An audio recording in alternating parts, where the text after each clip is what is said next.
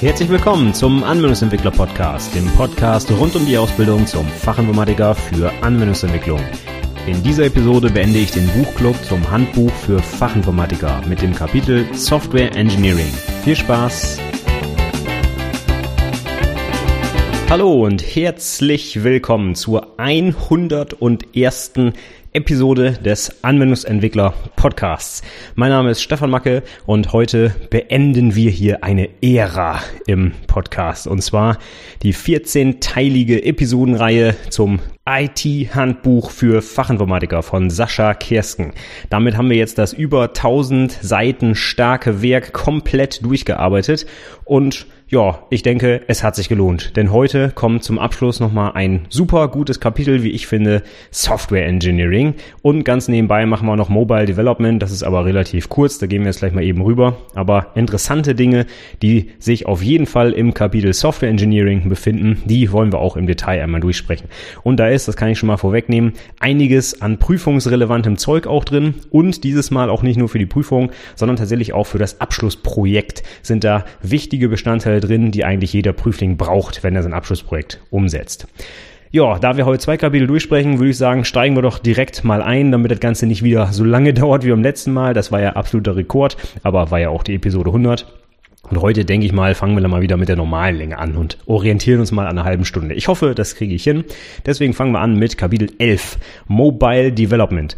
Ist ein neues Kapitel, war in der vorherigen Auflage nicht drin, gibt's auch noch nicht im Open Book auf der Website des Rheinwerk Verlags.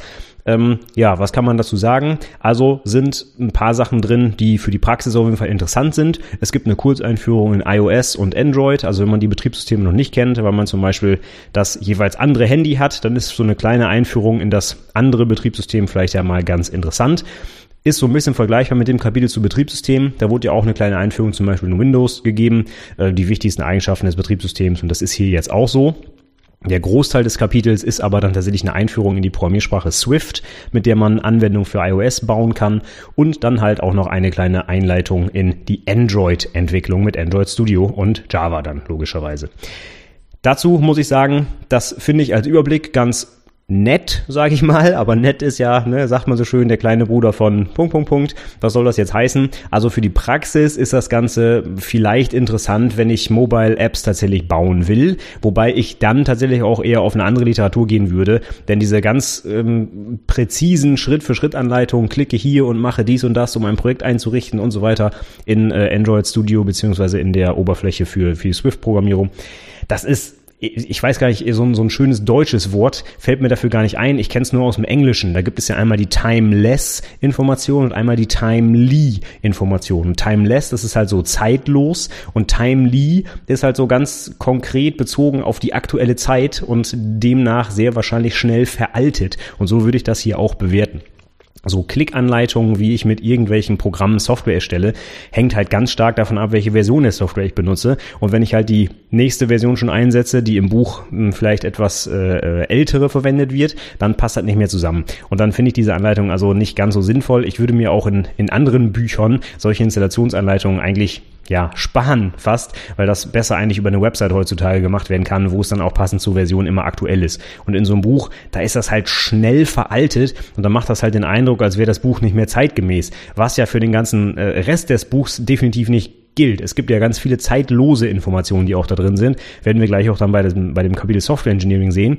Aber diese beiden Sachen zu der Mobile Development Geschichte, ja, die hätte ich hier ähm, theoretisch auch weglassen können finde ich nicht mehr ganz so passend für ja, wenn ich es vergleiche mit dem Rest des Buches, ist mir das ein bisschen zu zeitnah, finde ich persönlich. Und man kann auch nicht ganz so viel mitnehmen. Es wird halt auch ne, in, der, äh, in den paar Seiten, die das Kapitel umfasst, jetzt nicht super detailreich auf die einzelnen Sachen eingegangen, sondern es ist halt wirklich nur ein Überblick und halt auch, wie ich die äh, Umgebungs-, ach, die, die Entwicklungsumgebung so benutze und so weiter. Ja, also die Apps, die da rauskommen, sind halt relativ trivial ist klar bei so roundabout 30 Seiten Kapitel mit iOS und Android, da kann jetzt nicht so viel bei rumkommen. Von daher könnte man sich das Ganze hier auch sparen. Also so ein kleiner Überblick, das finde ich ja ganz nett. Aber dann, ja, den Einstieg in die App-Entwicklung, ich denke, da würde ich mir dann konkret für die Plattform ein separates Buch anschaffen. Würde ich mal einfach sagen. Okay, wir können ja trotzdem, wir können ja trotzdem kurz mal drüber gehen, was so die Inhalte sind. Also äh, iOS-Apps mit Xcode und Swift. Xcode ist ja die Entwicklungsumgebung für ähm, Apple-Anwendungen und Swift ist halt die neue Programmiersprache. Ist inzwischen ja auch schon ein bisschen älter, ein, zwei Jahre. Ich weiß gar nicht, wann die genau rausgekommen ist. Ach, 2014 sehe ich hier gerade. Ist also jetzt zum Zeitpunkt der Aufnahme schon drei Jahre alt und dürfte inzwischen halt auch der Standard für iOS sein. Vorher war das ja Objective-C. Ich habe selber nie Objective-C entwickelt. Ich habe auch kein Apple-Gerät. Ich bin jetzt eher so ein Android-Mensch. Aber das Objective-C war schon sehr, ich will nicht sagen seltsam, aber war schon nicht so prickelnder Code. Und Swift, da sind jetzt natürlich viele, viele Sachen, moderne Sachen drin, die das Programmieren auch ein bisschen einfacher machen.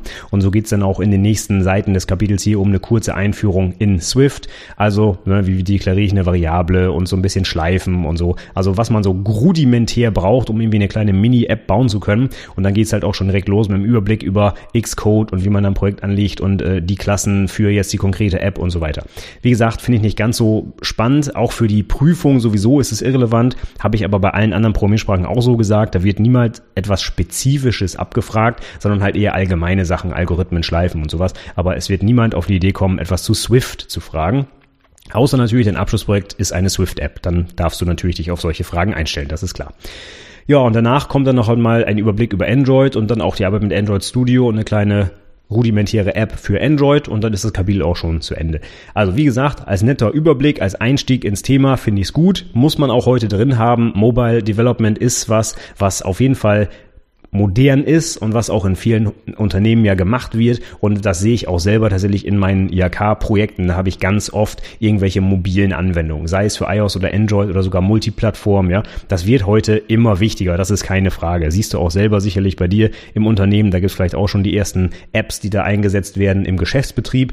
Wir selber haben in der Krankenversicherung sogar auch eine App jetzt eingeführt, mit der man zum Beispiel seine Arztrechnung selber abfotografieren kann und dann zur Erstattung einreichen kann. Also egal, wo du hinschaust, Apps Apps sind auf jeden Fall eine wichtige Geschichte. Und die zwei dominierenden Plattformen das ist ja ganz klar Apple und Google mit, mit Android. Die, die werden hier vorgestellt und das finde ich auch wichtig. Ich finde es auch richtig, dass Microsoft zum Beispiel ausgelassen wird, denn der Marktanteil ist ja so verschwindend gering. Das hat in der Praxis ja eigentlich keine Relevanz. Von daher netter kleiner Überblick über die beiden wichtigen Plattformen. Aber jetzt kommen wir dann doch zum eigentlich interessanten Kapitel, nämlich dem Kapitel 12, Software Engineering. Das ist natürlich jetzt auch so mein Steckenpferd. Das habe ich ja damals sogar studiert. Und hier sind jetzt auch ganz viele Inhalte drin, die höchst praxisrelevant sind, aber auch höchst prüfungs prüfungsrelevant. Die werden sowohl mal in schriftlichen Prüfungen abgefragt, als auch im Fachgespräch und aber auch in der Projektarbeit selber. Und da gehen wir gleich mal die einzelnen Sachen durch, dann erzähle ich da auch noch, wo die sehr wahrscheinlich abgefragt werden. Wir steigen einfach mal direkt ein ins Kapitel mit so einem kleinen historischen Überblick, woher das Software Engineering überhaupt kommt. Und ich habe ja schon des Öfteren mal an anderer Stelle gesagt, so ein bisschen Geschichte der Informatik darf man als Anwendungsentwickler ja auch kennen. Ne? Gerade beim Engineering, das wird ja auch noch mal erklärt, was das eigentlich heißen soll. Da könnte man jetzt ja meinen, ingenieursmäßig, das ist also seit Jahrtausenden irgendwie etabliert, ist es aber ja gar nicht. Ne? Das Software Engineering, die Softwareentwicklung an sich, gibt's ja erst seit also ich sage jetzt einfach mal äh, 60, 70 Jahren, ne, 1950er Jahre oder so, wo das richtig losging. Und dann kam schon die Softwarekrise in den 1960er Jahren, was dann auch so der Ursprung des Software Engineerings war. Das heißt, wir haben hier also eine nicht jahrhundertelange Historie, sondern halt nur ein paar Jahrzehnte, wenn es denn hochkommt. Und das Wort könnte jetzt darauf hindeuten, dass wir da ganz methodisch und äh, ich weiß nicht, ähm, ja, ingenieursmäßig eben an die Sache rangehen. Aber es ist ja in vielen Teilen der Softwareentwicklung noch gar nicht so.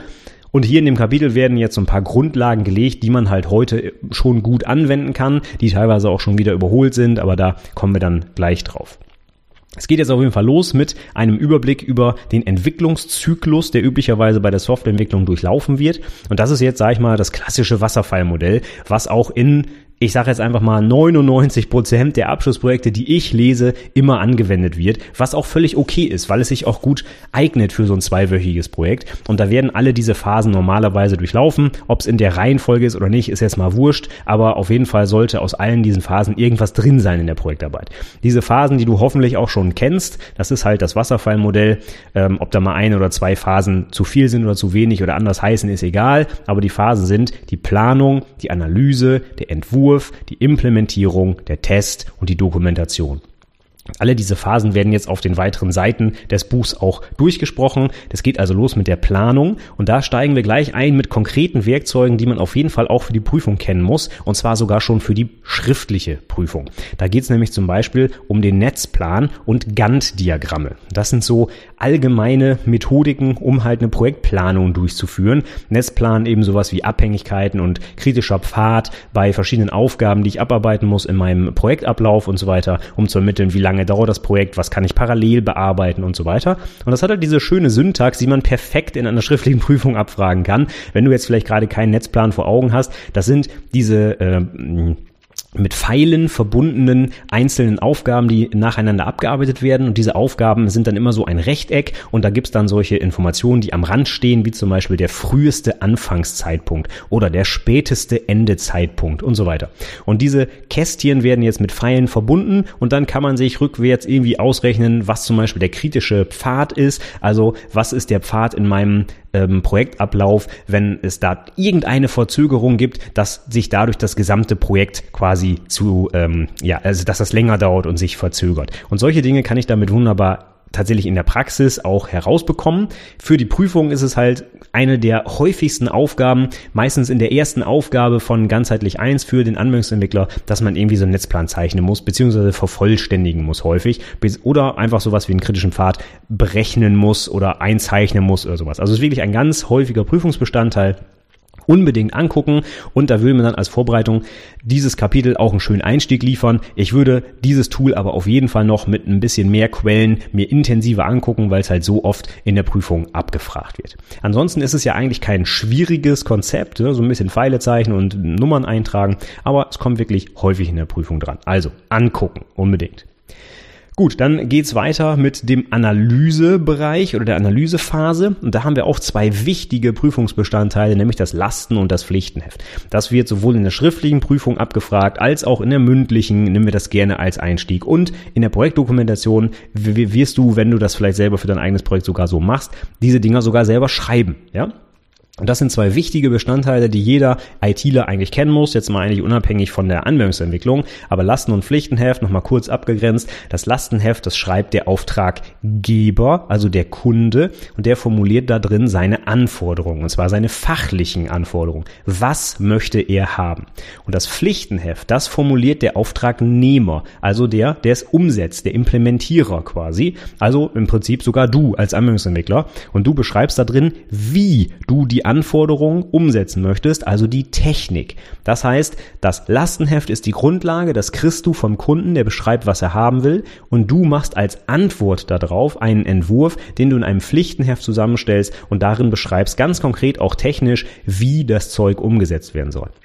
Und ganz wichtig, auch schon für die mündliche Prüfung, das Pflichtenheft, das ist auch Bestandteil des Vertrags. Das heißt, wenn du nachher die Software fertig entwickelt hat, hast, dann kann der Auftraggeber in dieses Pflichtenheft reinschauen und gucken, ob alles umgesetzt wurde. Und wenn das der Fall ist, dann kriegst du Geld. Und sonst kriegst du eventuell kein Geld, weil du deinen Vertrag oder den, den Teil des Vertrages, den du erfüllen musst, nicht erfüllt hast. Also unbedingt angucken, den Kram, höchstgradig prüfungsrelevant.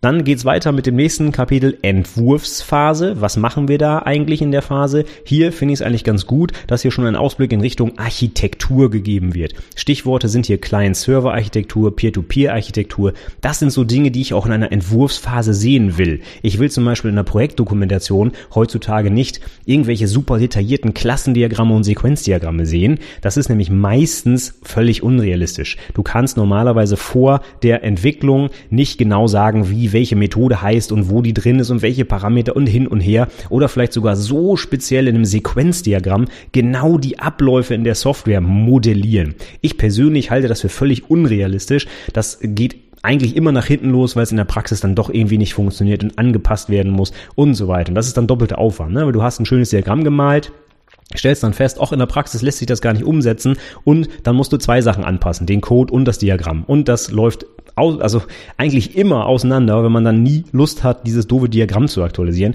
Von daher halte ich das für Planung oder für, äh, in diesem Fall sind wir bei der Entwurfsphase, halte ich das für ungeeignet. Für eine Dokumentation im Nachhinein halte ich das allerdings sehr wohl für geeignet.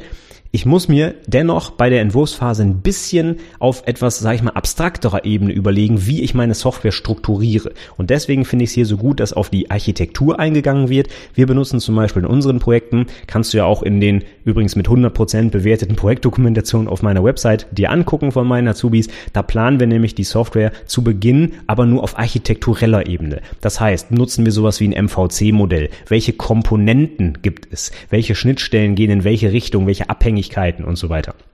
Das finde ich äußerst sinnvoll, das im Vorfeld zu planen, damit man dann zum Beispiel auch die entsprechenden Richtlinien nachher einhalten kann oder ganz einfach seine, seine Projektstruktur davon ableiten kann. Wenn ich zum Beispiel eine Frontend-Komponente habe, dann wird das vielleicht in der Java-Entwicklung nachher ein eigenes Eclipse-Projekt, wo auch ein eigenes Jar-File zum Beispiel rauskommt oder bei .NET halt eine eigene DLL. Und das kann ich besser im Vorfeld planen, als wenn ich das quasi so ja bei der Entwicklung sich ergeben lasse.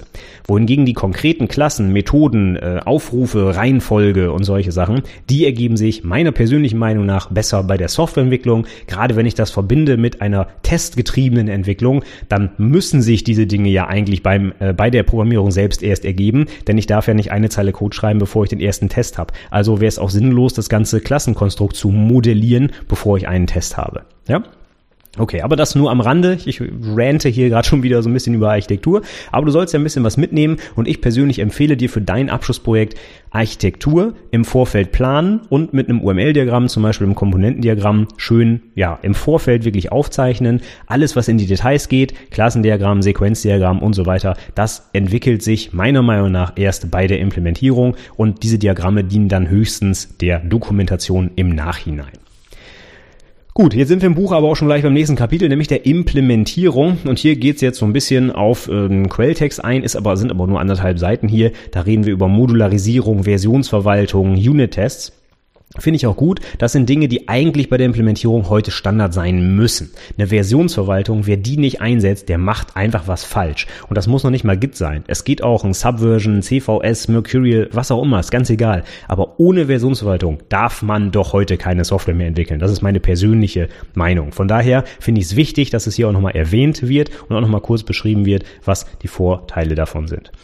Auch die Unit-Tests werden hier genannt. Meiner Meinung nach absolute Pflicht für jeden Entwickler, heutzutage automatische Tests zu schreiben. Dennoch sehe ich es immer wieder, leider auch in den IHK-Projekten, dass das definitiv noch nicht Standard da draußen ist. Wenn du in deinem Unternehmen noch keine Unit-Tests schreibst oder vielleicht sogar äh, keine Versionsverwaltung im Einsatz hast, ja, dann kümmere dich mal darum, dass das eingeführt wird. Du solltest als Anwendungsentwickler wissen, dass diese Dinge essentiell sind für eine qualitativ hochwertige Software und dann, ja, vielleicht kannst du ja für dich alleine sogar anfangen, solche Sachen zu machen. So ein Git, das kann man lokal auch aufsetzen, dafür braucht man keinen Server. Und Unit-Tests kannst du in jedem Projekt auch bauen, ohne dass du irgendwie, keine Ahnung, einen Auftrag dafür hast. Wenn du als Entwickler sagst, Mensch, ich muss sicherstellen, dass meine Software funktioniert und ich mache das mit Unit-Tests, dann ist das deine freie Entscheidung und da wird ja sicherlich niemand was dagegen haben.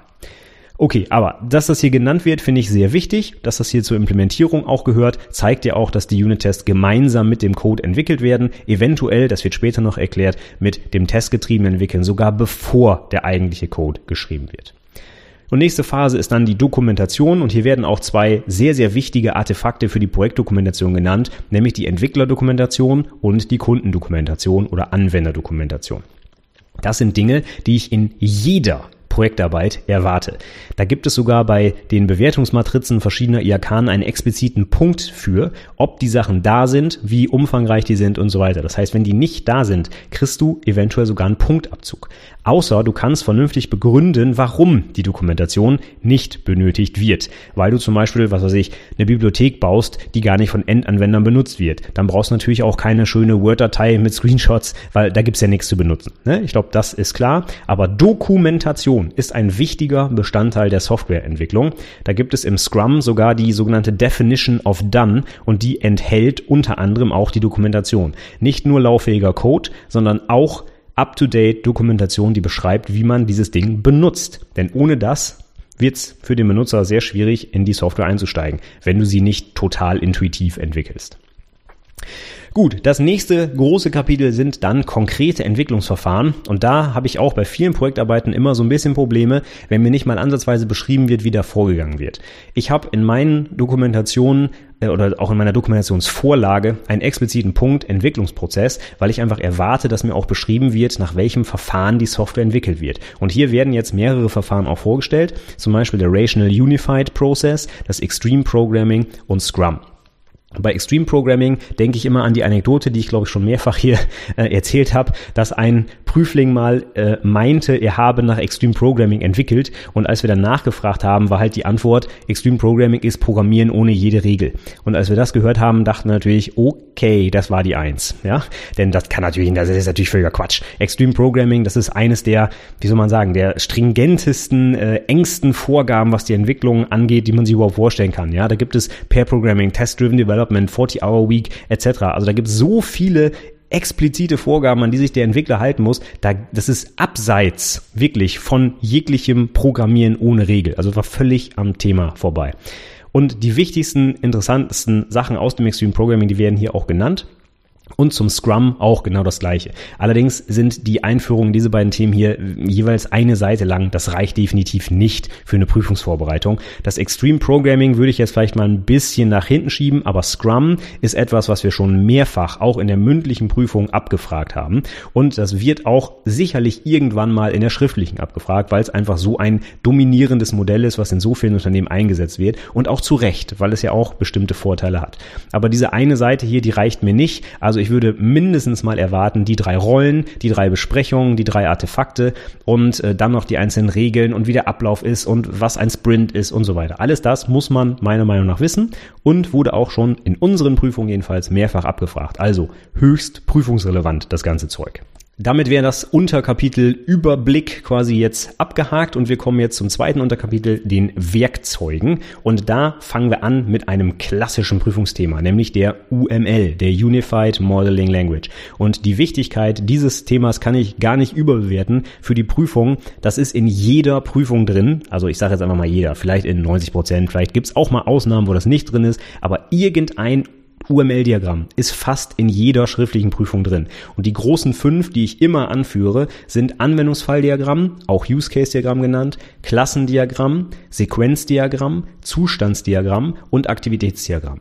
Die fünf muss man rauf und runter kennen, auswendig, korrekte Syntax, wofür die da sind und so weiter. Da kann man davon ausgehen, dass man eines dieser Diagramme auf jeden Fall in der Prüfung bekommt. Und da gibt es auch keine Ausrede zu sagen, das kenne ich nicht. Gerade so Zustandsdiagramm war jetzt in letzter Zeit häufig häufiger mal dran und viele Prüflinge, das sehe ich dann immer bei der Korrektur, haben einfach überhaupt keine Ahnung, was das ist und von der Syntax noch viel weniger.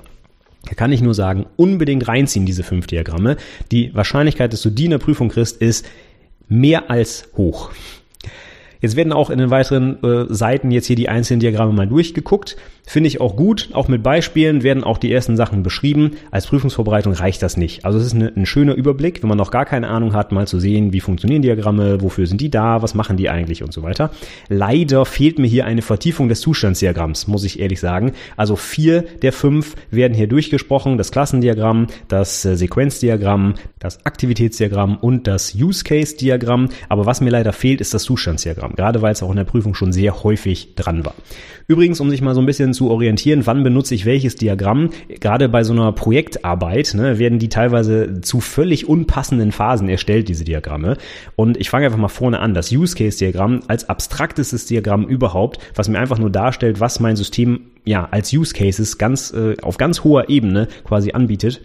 Das ist so das allererste Diagramm, was man überhaupt erstellt. Und zwar am besten, während man die Anforderungen aufnimmt, also in der Analysephase. Da gehört das eigentlich rein.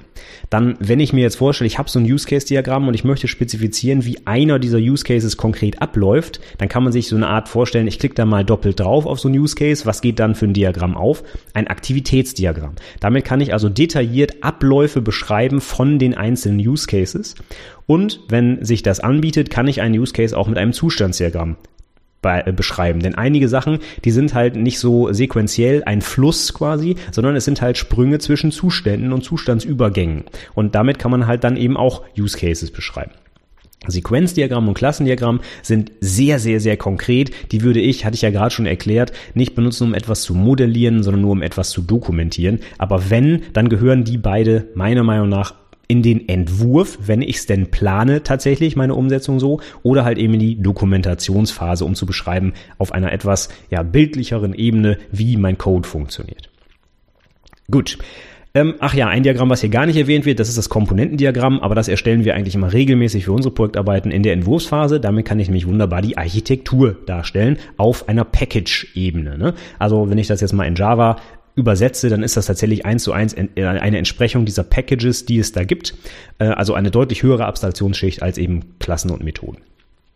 Unbedingt angucken, das Zeug, höchstgradig prüfungsrelevant und, das empfehle ich ganz klar, unbedingt noch Sekundärliteratur besorgen, denn hier ist bei weitem nicht alles drin, was ich über diese Diagrammtypen hier wissen muss. Ich habe in den Shownotes, da kommen wir gleich noch zu, ein super Buch hinterlegt, was genau das macht, was ich auch immer benutze hier mit meinen eigenen Azubis für die Prüfungsvorbereitung. Das kann ich dafür absolut empfehlen, aber die paar Seiten hier reichen für eine saubere Prüfungsvorbereitung noch nicht aus. Nächstes schönes Thema nach der UML ist jetzt was ganz Technisches und zwar die Entwurfsmuster, Design Patterns auf Englisch. Das sind auch Sachen, die eigentlich jeder Softwareentwickler, der ein bisschen mehr Erfahrung hat, unbedingt kennen sollte, werden in der Prüfung allerdings eher weniger abgefragt. Ich sage einfach mal gar nicht, ja, denn das ist natürlich etwas sehr objektorientiertes und nicht alle Prüflinge da draußen benutzen die Objektorientierung und auch nicht in dieser Tiefe, wie sie die Pattern vielleicht vorgibt. Deswegen ist das etwas, was wenn überhaupt dann in der mündlichen Prüfung abgefragt wird. Da habe ich es persönlich aber auch schon mehrfach nachgefragt, weil einige dieser Pattern von vielen Prüflingen durchaus auch benutzt werden oder die Frameworks, die sie benutzen, geben die vor. Und wenn man dann gar nicht weiß, was eigentlich dahinter steckt, das ist natürlich peinlich. Ne? Also alles, was ich in meiner Projektarbeit benutze, muss ich auch erklären können. Und wenn Pattern dazu gehören, dann erwarte ich, dass das Pattern bekannt ist mit Namen, mit äh, Umsetzung, was die Vorteile sind und so weiter.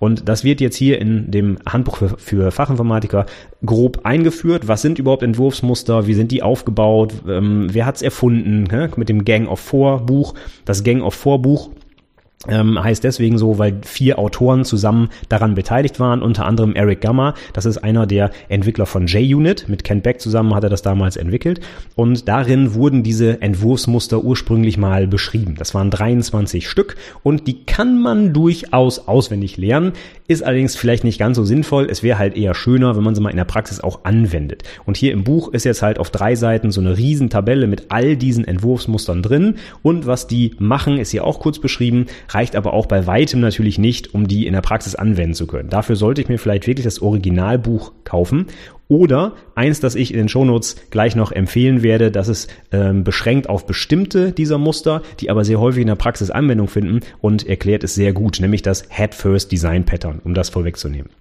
Ich gehe einfach mal diese Riesenliste hier durch und nenne jetzt einfach mal ein paar Entwurfsmuster, von denen ich meine, dass man sie kennen dürfte. Ja, das ist jetzt nicht abschließend und es das heißt auch nicht, dass jeder danach immer gefragt wird, aber meiner persönlichen Empfindung nach finde ich die folgenden Pattern eigentlich relativ wichtig. Das ist die Abstract Factory, der Builder, die Factory Method, der Singleton, das Adapter Pattern, der Decorator, die Facade, die, das Command Pattern, der Observer die Strategy und die Template Method und der Visitor. Also es sind nicht alle, aber auch schon relativ viele der Pattern und die kann man sich mal angucken, weil man halt viele davon auch in der Praxis braucht oder weil die eigenen Frameworks die sogar benutzen, ohne dass man weiß, dass das so ist, ja. Oder man wundert sich manchmal, warum Klassen, zum Beispiel in Java, irgendwie hinten irgendwas mit Visitor heißen. Wieso, was hat das mit einem Besucher zu tun, ja? Wenn man das Pattern nicht kennt, dann hat man halt keine Ahnung, worum es da geht. Wenn man das Pattern kennt, weiß man allerdings sofort, worum es geht.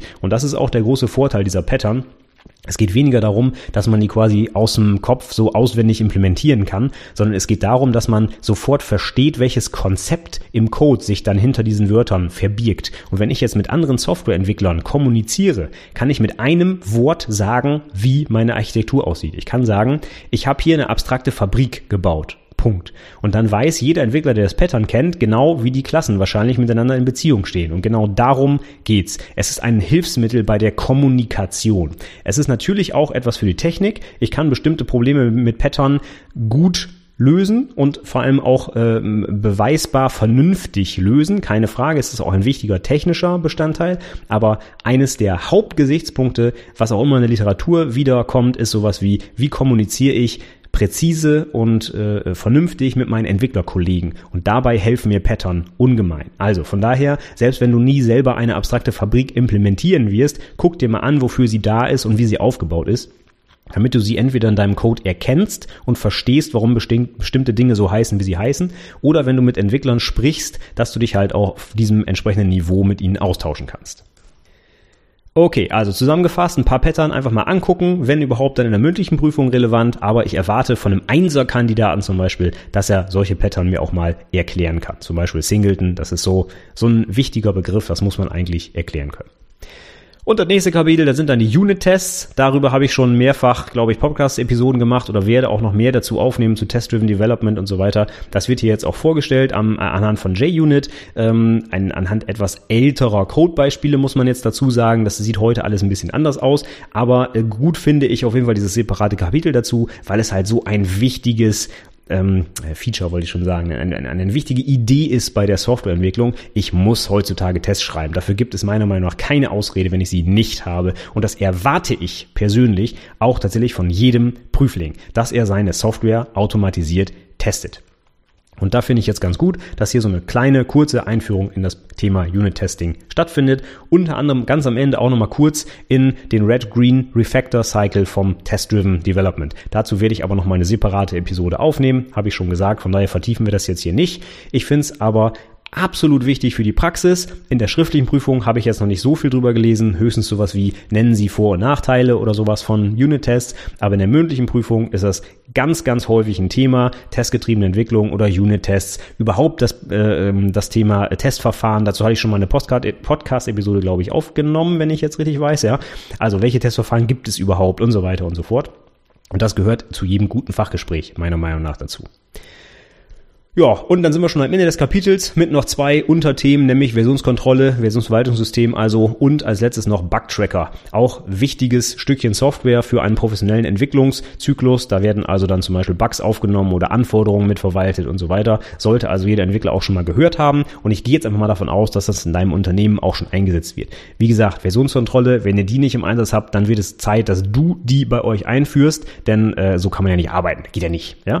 Bugtracker ist so ein bisschen optional wenn du zum Beispiel viel mit Kunden im Kontakt stehst, die irgendwelche äh, Bugs aufmachen wollen oder Feature Requests haben, dann habt ihr das vielleicht auch im Einsatz. Also einfach anderes Wort dafür ist ja ein Ticketsystem oder Issue Tracker, dass man also Anforderungen oder, oder Fehler, die man gefunden hat, irgendwo persistiert, damit sie nicht in Vergessenheit geraten und damit auch so ein bisschen der Workflow an so einem Ticket zum Beispiel hängt. Das heißt, man kann das Ticket dann weiterreichen, aufmachen, zumachen, Priorität ändern und so weiter.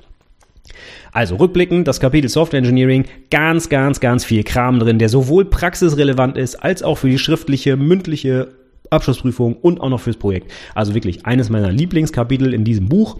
Trotzdem noch nicht umfangreich genug, um sich auf die Prüfung vorzubereiten. Gerade die UML-Geschichten und auch die Design-Pattern sollte man sich unbedingt nochmal einem zweiten Buch, am besten speziell für dieses jeweilige Thema, angucken und vertiefen. Am besten sogar mal selber programmieren, um mal gesehen zu haben, wie das funktioniert. Gut, damit sind wir jetzt also mit dem gesamten Handbuch für Fachinformatiker durch. Das war ja wirklich eine gewaltige Leistung. 14 Episoden. Ich gehe mal davon aus, jede eine halbe Stunde ungefähr. Das heißt, wir haben über sieben Stunden über dieses Buch gesprochen. Aber es dauert ja auch eine gewisse Zeit, da durchzulesen. Ne? Ich hoffe, du hast mitgemacht und hast alle Kapitel durch. Falls du diese Podcasts dir später anhörst, kannst du natürlich die Reihenfolge der Episoden beliebig drehen. Ich habe ja schon mal erklärt, ich habe es jetzt so gemacht, dass das passt zu meinem aktuellen Azubi, mit dem ich das Buch lese. In Zukunft werde ich aber wahrscheinlich die Reihenfolge auch wieder, je nachdem, wie es gerade passt, anpassen. Also du kannst es auch von vorn bis hinten durchlesen ähm, und dann die Podcast-Episoden entsprechend dazu hören, ganz wie du Lust hast natürlich. Hat also keine weitere Relevanz, außer dass es besser zu meinem Ausbildungsplan passt, dass wir die Reihenfolge jetzt so gemacht haben, wie ich sie gemacht habe. Ja, ich hoffe, das Buch hat dir genauso viel gegeben, wie es mir damals bei meiner Prüfungsvorbereitung schon gegeben hat und wie es auch tatsächlich meinen Azubis aktuell und auch seit Jahren gibt. Wir besorgen uns immer sofort die nächste neue Auflage, wenn sie rauskommt und das wird dieses Jahr ja wieder der Fall sein. Es gibt bald eine neue Auflage des Handbuchs für ähm, Fachinformatiker und da bin ich schon sehr gespannt, was es da an Neuerungen gibt oder an Überarbeitungen. Ich empfehle dir auf jeden Fall, kauf dir immer die letzte neue Auflage, denn die IT, das weißt du selber, da ändert sich ständig so viel Zeug. Da äh, ja, sind auch hier noch im aktuellen Buch schon Sachen drin, die, die wieder veraltet sind, wenn das Buch gerade gedruckt ist. Also kauf dir immer die letzte Auflage und arbeite die vernünftig durch. Bleibt weiterhin meine zentrale Empfehlung als Literatur für die Begleitung der Ausbildung und die konkrete Prüfungsvorbereitung. Und ich denke, das letzte Kapitel heute macht das nochmal deutlich. Da ist so viel Zeug drin, was du direkt in der Prüfung und in der Praxis anwenden kannst. Eine absolute Leseempfehlung und von daher bin ich völlig damit zufrieden, dass ich 14 Podcast-Episoden zum Buch aufgenommen habe, einfach weil es wirklich ein tolles Buch ist. Wenn du jetzt noch eine Idee hast, was ich zusätzlich als Buchclub hier nochmal anbieten sollte, dann schreib mir doch einfach einen Kommentar zur Episode, schreib mir eine Mail, kontaktiere mich auf Xing, Facebook, Twitter, wo auch immer du willst. Ich bin auf jeden Fall auf der Suche nach weiteren guten Büchern, von denen du der Meinung bist, dass man sie in der Ausbildung unbedingt lesen sollte. Ich habe schon welche auf der Liste stehen, aber ich orientiere natürlich, orientiere, oh Gott, orientiere mich natürlich auch gerne mal an meinen Hörern. Wenn du also zum Beispiel ein gutes Buch mir empfehlen kannst, was ich anderen Azubis auch empfehlen sollte, dann schreib mich einfach an und dann machen wir vielleicht einfach mal einen Buchclub draus. Ein paar Bücher kann ich dir auf jeden Fall schon mal äh, empfehlen. Ich weiß nicht, ob es ein Buchclub wird, aber ich hatte schon gesagt, ich habe einige Bücher jetzt als Vertiefung zu den Themen heute gesammelt und die findest du wie immer in den Show Notes unter anwendungsentwicklerpodcast.de slash 101 für die 101. Episode. Und da habe ich unter anderem folgende Bücher aufgeführt. Einmal ein ganz tolles Buch, um die UML sich anzueignen. Sehr detailliert, alle Diagramme drin, gut verständlich, viele Abbildungen und das ist UML 2 glasklar. Das würde, also ist meine persönliche Empfehlung. Ich habe noch kein besseres UML-Buch gelesen. Ich habe noch ein paar andere damals mal mir durchgeguckt, aber äh, das hier ist bei weitem, wie ich persönlich finde, das Beste, was ich dazu gelesen habe. Dann, wenn es um die agile Softwareentwicklung geht, also um die Entwicklungsprozesse, da hatten wir eben drüber gesprochen, Scrum, XP und so weiter. Da finde ich eigentlich ein deutsches Buch sehr schön, und zwar die agile Softwareentwicklung von Bleek und Wolf. Da drin wird unter anderem Extreme Programming, Scrum und Feature-Driven Development erklärt. Extreme Programming und Scrum halte ich persönlich für Allgemeinbildung, FDD eher so, naja, wenn man es mal braucht. Aber Scrum und ähm, XP werden da gut erklärt und auch kurz vor allem. Das Buch ist insgesamt nur ca. 200 Seiten lang, also kann man wirklich gut durchlesen. Und es geht halt auch um die grundsätzlichen Ideen von agiler Softwareentwicklung. Also sehr empfehlenswert. Dann, wenn du XP tatsächlich vertiefen willst, das würde ich jetzt für die Prüfung nicht machen, also so detailliert wird es nicht abgefragt, aber wenn du XP tatsächlich anwenden musst oder auch die Hintergründe hinter TDD, also Test-Driven Development und Pair Programming und diesem ganzen Kram mal verstehen willst, was die Idee dahinter ist, dann empfehle ich dir Extreme Programming Explained direkt vom Erfinder Kent Beck persönlich quasi. Also eine bessere Quelle gibt's dafür, glaube ich nicht.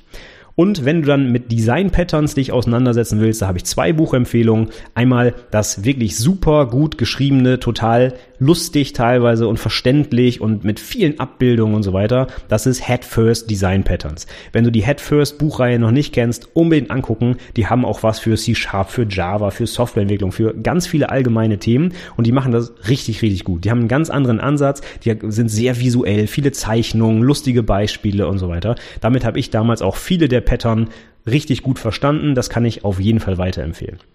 Und wenn du die Pattern dann tatsächlich mal in Live angewendet hast oder vielleicht mit dem Head First Design Pattern gelernt hast und du brauchst nur noch was für die Prüfungsvorbereitung, da gibt es ein ganz kleines, kompaktes Mini-Buch, das heißt Patterns Kompakt. Da drin sind alle Entwurfsmuster enthalten und noch mehr als in dem Originalbuch drin waren. Ich glaube, ich weiß nicht mehr auswendig, aber 40, 50 Pattern sind da bestimmt drin. Ganz kurz und knackig zusammengefasst, das Buch ist wirklich winzig, es ist so ein kleines Taschenbuch und das benutze ich immer, wenn ich was nachschlagen will, quasi. Ich habe aber auch letztens mal auf der Website eine coole andere Website Website empfohlen und da gibt's auch eine Riesenübersicht über alle Design-Pattern, die es so gibt, mit coolen Illustrationen und Erklärungen. Guck doch mal in die Links, wenn du schon auf der Website bist, da äh, findest du bestimmt die Seite. Ansonsten ist das ganze Zeug halt auch in den Show Notes. Wie gesagt, guck einfach mal rein. Einige Links zu anderen Podcast-Episoden von mir, die bestimmte Themen hier vertiefen, habe ich auch noch dazu reingepackt. Also es lohnt sich, guck einfach mal rein. Da ist bestimmt noch was für dich dabei, um das Zeug hier zu vertiefen. Ja, ansonsten wie immer der Aufruf, wenn du magst, trag dich doch in mein Newsletter ein unter anwendungsentwicklerpodcast.de slash newsletter. Da kriegst du immer alle Neuigkeiten von der Website am Montagmorgen direkt in deinen Posteingang, inklusive einen Haufen Links der Woche und ich, da packe ich immer alles mögliche rein, was es so an Neuigkeiten gibt. Alles kostenfrei, wenn du keinen Bock mehr drauf hast, trägst dich einfach aus, kannst du mit einem Klick dich wieder abmelden, wenn es dich nicht mehr interessiert. Ja, ansonsten vielleicht einfach nochmal so ein kleiner Aufruf, wenn du mich so ein bisschen unterstützen willst hier. Immerhin habe ich ja schon über 100 Podcast-Episoden kostenfrei für dich zur Verfügung gestellt. Bewert mich doch auf iTunes oder Stitcher oder deinem Podcast-Player der Wahl. Denn das trägt natürlich dazu bei, dass ich auch noch ein bisschen bekannter werde und vielleicht noch mehr Prüflinge draußen helfen kann. Also meine Bewertung bei iTunes, da ist noch ein bisschen Luft nach oben. Schreib mir gerne einen Kommentar oder gib mir einfach eine Sternchenbewertung, das reicht schon aus, einfach um mir ein bisschen Feedback zu geben. Und wenn du Wünsche hast oder Anregungen für die Zukunft, schreib mich einfach an, aber so eine kleine Bewertung, das wäre quasi deine Möglichkeit, um mich so ein bisschen hier bei meiner Arbeit zu unterstützen. Da würde ich mich sehr, sehr freuen. Ich gucke mir die auf jeden Fall alle an und bin natürlich immer über positive Reaktionen natürlich ja selber sehr positiv äh, überrascht nicht, aber ich finde es natürlich immer gut. Aber auch negative helfen mir natürlich weiter, einfach um den Podcast noch ein bisschen besser zu machen. Von daher, ich bin so ein bisschen auf das Feedback natürlich hier angewiesen. Ich weiß nicht, was du gut oder schlecht findest. Von daher nutzt vielleicht die Chance und gib mir mal ein Feedback zu dem, was ich hier so treibe. Ansonsten sage ich für heute erstmal vielen, vielen Dank fürs Zuhören und bis zum nächsten Mal. Tschüss!